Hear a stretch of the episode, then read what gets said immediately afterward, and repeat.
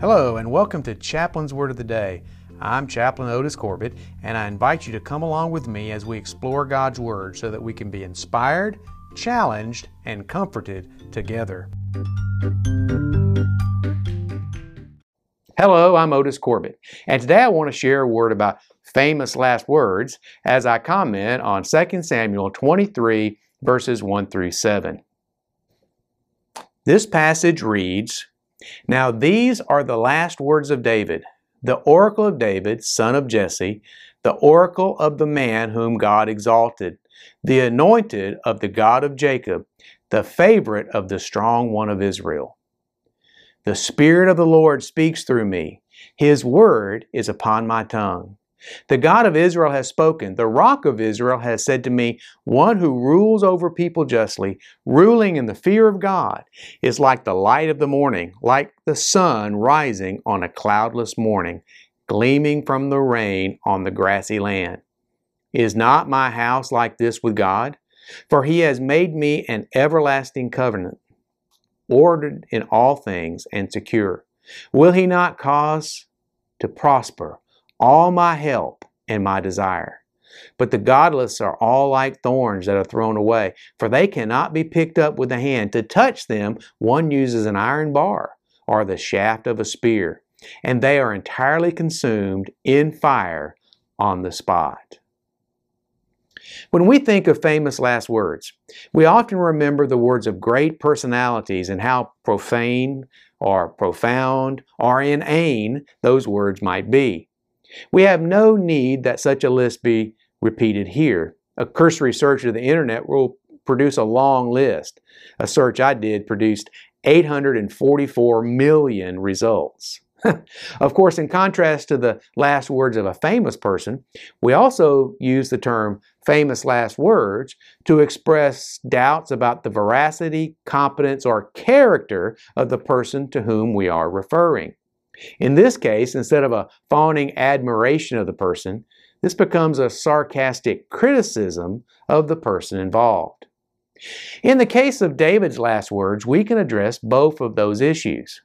David was arguably the best king of Israel, and while he definitely had feet of clay, he was also called a man after God's own heart, which is pretty heady stuff, let me tell you.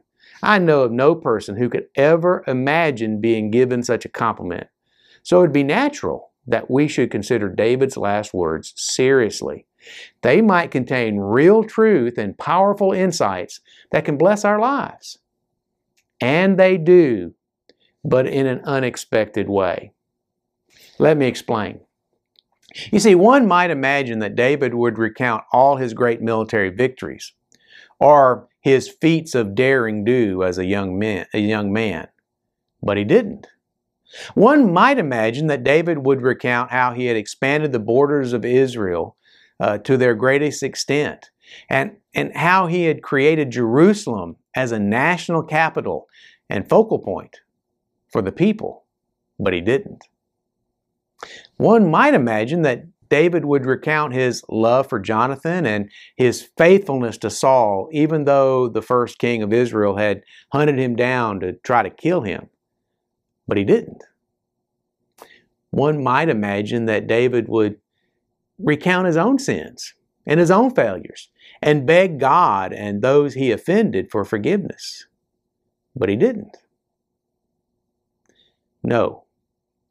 David's focus wasn't Not on himself. It wasn't on his personality or his own achievements. Instead, David's focus was on God, the God who called him, the God who directed him, the God who empowered him, the God who corrected him, and the God who was about to receive him into his own bosom in heaven.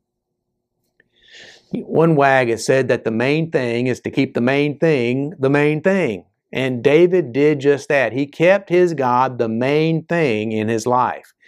David knew who had made him what he was, and he was determined to give God, the one who made him what he was, the praise, glory, and adoration that he deserved as he uttered these last words with his last earthly breaths. Now, the takeaway for us is not found in the poetic language that David used, but is instead the object of his devotion. David's God is the same today as he was during the reigns of the kings of Israel, and he is still working in our lives today in the same way if we just allow him to do so. David's last words were spoken in praise of his God and ours. Who will we be praising with our last breaths?